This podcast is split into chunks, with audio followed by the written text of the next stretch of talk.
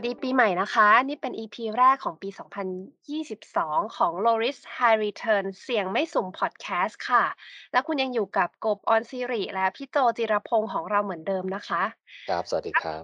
รับปีใหม่ปีนี้ EP นี้นะคะ เราจะมาเตรียมตัวรับมือกับโลกที่ผันผวนขึ้นทุกวันทุกวันค่ะ ดูจากปีที่แล้วเนี่ยโลกก็วุ่นวายมากแล้วนะคะ เพราะฉะนั้นเราไม่รู้ว่าปีนี้เราจะต้องเผชิญกับอะไรบ้าง ก็เลยจะมาแนะนำให้รู้จักกับกรอบของคำว่าบานิเพื่อจะได้เตรียมรับมือกันได้ค่ะจริงๆ ถ้าย้อนกลับไปฟัง EP ที่ 38 นะคะ เราได้พูดคุยกันเรื่องของวูค่ากันไปแล้วนะคะ ซึ่งก็คือว่าโลกหลังสงครามเย็นเนี่ย การเผชิญหน้าระหว่างค่ายโลกเสรี กับค่ายคอมมิวนิสต์ค่ะก็เริ่มหมดไป โลกทั้งใบเนี่ยก็เชื่อมต่อกันมากขึ้น โดยเฉพาะด้านเศรษฐกิจการค้านะคะ ส่งผลให้การเมืองระหว่างประเทศเนี่ยเข้ามาชี้นำทั้งนโยบายทางการค้า นโยบายทางเศรษฐกิจ แล้วก็นโยบายทางการทหารค่ะ พอรวมกับการพัฒนาของตลาดเงิน ตลาดทุนก็ทำให้ทุกประเทศในโลกเนี่ยมีความเชื่อมโยงมีความสัมพันธ์กันไม่ทางใดก็ทางหนึ่ง เพราะฉะนั้นเนี่ยเกิดเหตุการณ์ที่ใดที่หนึ่งบนโลกก็สามารถที่จะส่งผลกระทบไปยังอีกที่หนึ่งได้นะคะ จนหน่วยงานของกองทัพสหรัฐเนี่ยมีการหยิบเอาคำว่า VUCA มาประอธิบายปรากฏการณ์ที่สามารถที่จะส่งผลกระทบต่อการดำเนินยุทธศาสตร์ทางการทหารและการเมืองระหว่างประเทศนะคะ ซึ่งต่อมาเนี่ยโลกธุรกิจก็ได้นำเอากรอบของ VUCA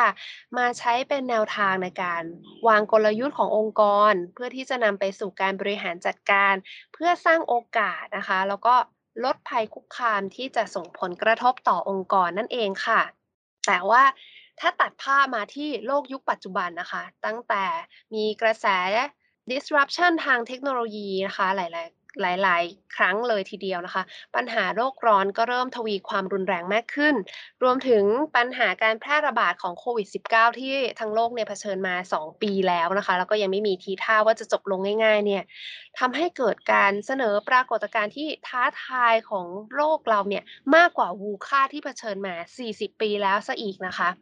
การบริหารจัดการเชิงกลยุทธ์เนี่ยคงต้องมองกรอบอะไรที่มากไปกว่าวูค่าค่ะ ก็เลยมีการนำเสนอกรอบใหม่ขึ้นมา ชื่อว่าบานนิค่ะ พี่โจรู้จักบานนิไหมคะ อ๋อ ที่มันเป็นขนมหวานๆนุ่มๆรสช็อกโกแลตคล้ายๆ ขนมเค้กใช่ไหม?อืเอ่มอไม่ใช่ค่ะ อันนั้นเรียกบราวนีค่ะ อ๋ออ้าวสงสัยต้องเป็นการ์ตูนกระต่ายหูยาวๆใช่ไหมเนี่ย? ฮะอันนั้นบันนีค่ะพี่ไม่ใช่อืมบานนิค่ะ เออหรือว่าเป็นการ์ตูน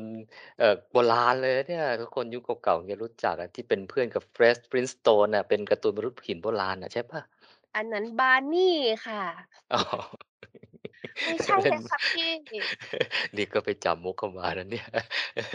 แล้วก็บางคนก็อาจจะออกเสียงแบบเอ่อเอ่อก้องกบนะว่าบานนิอะไรนะผมอาจจะเป็นบันนี่แล้วกันนะเอ่อก็คือมันเป็น เออ ก็ต้องรู้จักอยู่แล้วใช่ไหมว่า เอ่อว่าพอดคาเราก็เล่าเรื่องนี้มาตั้งแต่ EP 39ถึง EP 42จำได้ไหม?เออลองกลับไปฟังดูได้นะครับ ผมว่าเราเล่าปรากฏการณ์ตั้งแต่อะไรบ้างนะครับก็คือมีทั้งความเปราะบางหรือ brittleness นะครับ ความกังวลหรือ anxiety นะครับความไม่ตรงไปตรงมาไม่ได้สัดส่วนกันหรือ non-linearity นะครับ แล้วก็เพิ่งพูดไปเมื่อ EP ที่แล้วนะครับคือความไม่เข้าใจอะไรเลยนะครับหรือ incomprehensibility นะครับผม เมื่อเอาตัวขึ้นต้นของแต่ละตัวมาเรียงกันนะ จะเป็น B-A-N แล้วก็ I นะ เราก็อาจจะออกเสียงว่าบานนิบันนี่อะไรก็แล้วแต่นะฮะ แต่ว่ามันไม่มีคำแปลนะ มันคือตัวย่อนะครับผม ก็ตัวย่อชุดนี้เนี่ยจา James Casio นะฮะ เป็นนักเขียนที่เขาศึกษาและก็ทำนายเกี่ยวกับเรื่องราวที่เกี่ยวกับอนาคตนะครับผม แล้วก็เป็นบุคคลที่ทางนิตยสาร Foreign Policy นะยกย่องให้เป็น1ใน100ของนักคิดระดับโลกเลยนะเนี่ยสงสัยเขาคิดเสนอคิดอันนี้แหละเลยได้รับการยกย่องนะครับ ก็นาย Casio เขาก็ได้เสนอกรอบแนวคิดเรื่องบานนินะครับในเวทีสถาบันแห่งอนาคตแห่งหนึ่งนะครับผมอ่าโดยเขาบอกว่านะครับผมกรอบกรอบแนวคิดเรื่อง VUCA เนี่ย สงสัยคงจะไม่ค่อยได้ช่วยอะไร ให้พวกเราเข้าใจสิ่งที่มันเกิดขึ้นใหม่ๆบนโลกนี้ได้อีกแล้วนะครับก็เข้าใจบ้างนะครับเพียงแต่ว่าก็อาจจะมีบางเหตุการณ์เนี่ยยังอาจจะใช้ไม่ได้บ้างนะครับผมเขาบอกว่าหลายสถานการณ์เนี่ยเริ่มมีเงื่อนไขที่ไม่ค่อยเข้าลักษณะที่ไม่ใช่ความไม่แน่นอน หรือความไม่มั่นคงแบบธรรมดาเสียแล้วนะครับผมแต่มันเข้าลักษณะความวุ่นวายเลยทีเดียว โดยที่ผลต่อเนื่องของสถานการณ์เหล่านั้นเนี่ยไม่เพียงแค่ยากที่จะทำนายตามแบบสถานการณ์ที่เราเคยเผชิญอยู่นะครับผมแต่มันเรียกได้ว่ามันอาจจะไม่สามารถคาดการได้เลยนะครับ หรือไม่ใช่สถานการณ์ที่คลุมเครือหรือไม่ชัดเจนเพราะข้อมูลน้อย แต่มันเข้าข่ายที่เราไม่เข้าใจอะไรมันเลยนะครับผมพูดง่ายๆก็คือว่ามันไม่ใช่ VUCA ที่เราคุ้นเคยอีกแล้วนะครับนาย Casio ก็เลยเสนอกรอบแนวคิดนี้นะนะ ก็บอกว่า อาจจะทำให้เราเข้าใจอนาคตที่กำลังจะเกิดขึ้นมากขึ้นนะครับ ก็ เขาก็เรียกตัวย่อนะว่า Barney นะครับผม ครับ ค่ะ เรามาทบทวนกันอีกครั้งดีกว่าค่ะว่าบ a นนี่เนี่ย มีอะไรบ้าง และเราจะจัดการกับแต่ละเรื่องได้ยังไงนะคะ เริ่มตั้งแต่ตัวแรกค่ะ B ก็คือ brittleness ความเปราะบางนะคะ ก็คือความลักษณะที่ตัวเราหรือองค์กรเราเนี่ยอาจจะ ล้มทั้งยืนค่ะ หรือว่าได้รับความเสียหายอย่างรุนแรงเมื่อเกิดเหตุการณ์ใดเหตุการณ์หนึ่งที่ไม่คิดว่าจะเกิดขึ้นนะคะ ความเปราะบางเนี่ยจึงเป็นความสุ่มเสี่ยงต่อการอยู่รอดในระยะยาวค่ะ ที่ไม่รู้ว่าจะมาถึงวันไหนถ้าจุดเปราะบางเนี่ยไม่ได้รับการแก้ไขนะคะ ทีนี้เราจะจัดการกับความเปราะบางนี้ได้ยังไงดีคะพี่โจ ก็เราก็ต้องสร้างความแข็งแรงให้กับฐานะขององค์กรของเรานะครับผม โดยเฉพาะฐานะทางการเงินนะครับแล้วก็ต้องเตรียมตัวให้มีลักษณะที่เราเรียกว่าเป็น resilient นะครับคือล้มแล้วลุกได้ทันที หรือมีความยืดหยุ่น ปรับตัวได้ทันทีเมื่อเกิดเหตุการณ์ที่ไม่เป็นดังคาดนะครับตั้งแต่เราก็ต้องปรับตัวตั้งแต่วิธีการทำงาน ทัศนคติของคนทำงาน วัฒนธรรมองค์กรในการสร้างความร่วมมือนะครับโดยให้ความสำคัญด้านการสื่อสารระหว่างกันนะครับและความโปร่งใสการทำงานตั้งแต่ระดับล่างถึงระดับบนนะครับผม อืม ค่ะ มาดูตัวที่ 2 กันบ้างค่ะ ตัว A ก็คือ anxiety หรือว่าความกังวลนะคะ ก็คือความรู้สึกหวั่นวิตกอะค่ะ ที่จะพบกับเหตุการณ์ที่ยังไม่เกิดขึ้น ความกลัวที่จะตัดสินใจผิดพลาด สะท้อนถึงเหตุเอ่อสภาพจิตใจที่อ่อนแอนะคะ แล้วก็สะท้อนถึงการมีสถานะที่อาจจะไม่มั่นคงนัก หรือมีความไม่สบายใจต่อสถานการณ์ภายนอกที่เปลี่ยนแปลงอย่างรวดเร็วจนเราตามไม่ทันนะคะ หรือกลัวสิ่งที่แย่อยู่แล้วจะแย่ลงไปอีกนะคะ ความกังวลเนี้ยค่ะ อาจจะนำไปสู่การตัดสินใจที่ไม่สอดคล้องกับสิ่งที่มันควรจะเป็น ขาดความรอบคอบนะคะ เพราะว่าเรากลัวนะคะ แล้วก็ เอ่อมองโลกในแง่ร้าย แทนที่จะศึกษาหาข้อเท็จจริงนะคะ ความกลัวเนี่ยยังทำให้ประสิทธิภาพการทำงานน่ะลดลงจนส่งส่งผลกระทบต่อความสามารถในการแข่งขันขององค์กรเราด้วยค่ะ ทีนี้พี่โจช่วยแชร์วิธีการจัดการกับความกังวลเหล่านี้หน่อยค่ะ ครับผมอันนี้ก็จะเป็นอีกมุมมองหนึ่งสำหรับการจัดการนะครับว่าเราจะต้องสร้างมุมมองแสดที่แสวงหาความเข้าใจอย่างลึกซึ้ง กับผู้ที่เกี่ยวข้องและสิ่งที่เกี่ยวข้องทั้งหมดนะฮะอย่างมีสติสุขุมรอบคอบนะครับ เพื่อสร้างความตระหนักรู้ต่อทุกๆเหตุการณ์ที่กำลังจะเผชิญหน้าอยู่นะครับผมเพื่อนำไปสู่การบริหารจัดการ และการควบคุมป้องกันไม่ให้เกิดเหตุการณ์ที่เรากังวลนะครับการนำกรอบแนวคิดเรื่องการบริหารความเสี่ยงนะก็จะเป็นเครื่องมือที่ดีมาก ๆ เลยนะครับ ที่จะช่วยจัดการกับความกังวลนั้นได้ครับ อืม ค่ะ แล้วเราก็มาถึงตัวที่ 3 แล้วนะคะ ก็คือตัว N non-linearity ค่ะ คือความไม่ตรงไปตรงมา ความไม่ได้สัดส่วน ซึ่งก็เป็นลักษณะที่เป็นเอ่อ cause and effect เนี่ยเริ่มไม่เป็นสัดส่วนกันอย่างที่เราเคยเข้าใจนะคะ บางเหตุการณ์เนี่ยเกิดจากต้นเหตุเพียงนิดเดียว แต่ส่งผลกระทบอย่างรุนแรงเกินความคาดหมายอะค่ะ หรือเคยทำอะไรที่ทุ่มเท ลงทุนซึ่งคาดหวังว่าจะได้ผลตอบแทนในระดับสูงไปแล้วเนี่ย แต่กลับให้ผลตอบแทนน้อยกว่าที่คาดมากนะคะทำให้การบริหารจัดการเนี่ยยาก มีต้นทุนสูงกว่าเดิม หรือว่าไม่คุ้มค่าการลงทุนนะคะ แต่ในขณะเดียวกันก็อาจจะพบว่า มันมีโอกาสทางธุรกิจค่ะ ที่สามารถที่จะสร้าง new S curve ใหม่ ๆ ได้นะคะ ที่ลงทุนน้อยแต่ได้ผลตอบแทนสูงเช่นกันค่ะ ก็ไม่ได้แย่ไปเลยสัทีเดียวนะคะสำหรับ non linearity ค่ะ แบบนี้เราจะรับมือกับโลกที่ไม่ตรงไปตรงมาอย่างนี้ยังไงคะพี่โจ ก็ความไม่ตรงไปตรงมา ความไม่ได้สัดส่วนเนี่ย เราก็ต้องทำความเข้าใจกับบริบทมันก่อนนะ ที่เราเรียกว่าเป็น Context อะครับผม ก็คือต้อง ต้องรู้มันตั้งแต่เบื้องต้น มีข้อมูลอะไรก็ต้องไปกวาดมานะครับ แล้วก็ตัวเราเองเนี่ยก็ต้องสร้างความสามารถในการปรับตัวให้มันสอดคล้องครับหรือเราเรียกว่าเป็น Adaptability นะครับผม แล้วก็แล้วก็ที่สำคัญก็คือเราต้องมีแผนงานที่ยืดหยุ่น ไม่ยึดติดมากเกินไป คือไม่ไม่ Rigid อะ อ่า คือไม่ใช่ว่ามีอะไรก็ต้องทำตามนั้นเพียงแต่ว่าถ้ามันมีอะไรเปลี่ยนแปลงหรืออะไรที่มันไม่ได้ตามที่เราคาด ก็ต้องมีแผนสำรองนะฮะ ก็เพื่อตอบตอบสนองกับสิ่งที่แย่กว่าคาดนะครับผม แล้วก็การให้ความสำคัญกับนวัตกรรมใหม่ ๆ ให้มันมากขึ้นมากขึ้นกว่าเดิมนะครับโดยไม่ยึดติดกับสิ่งที่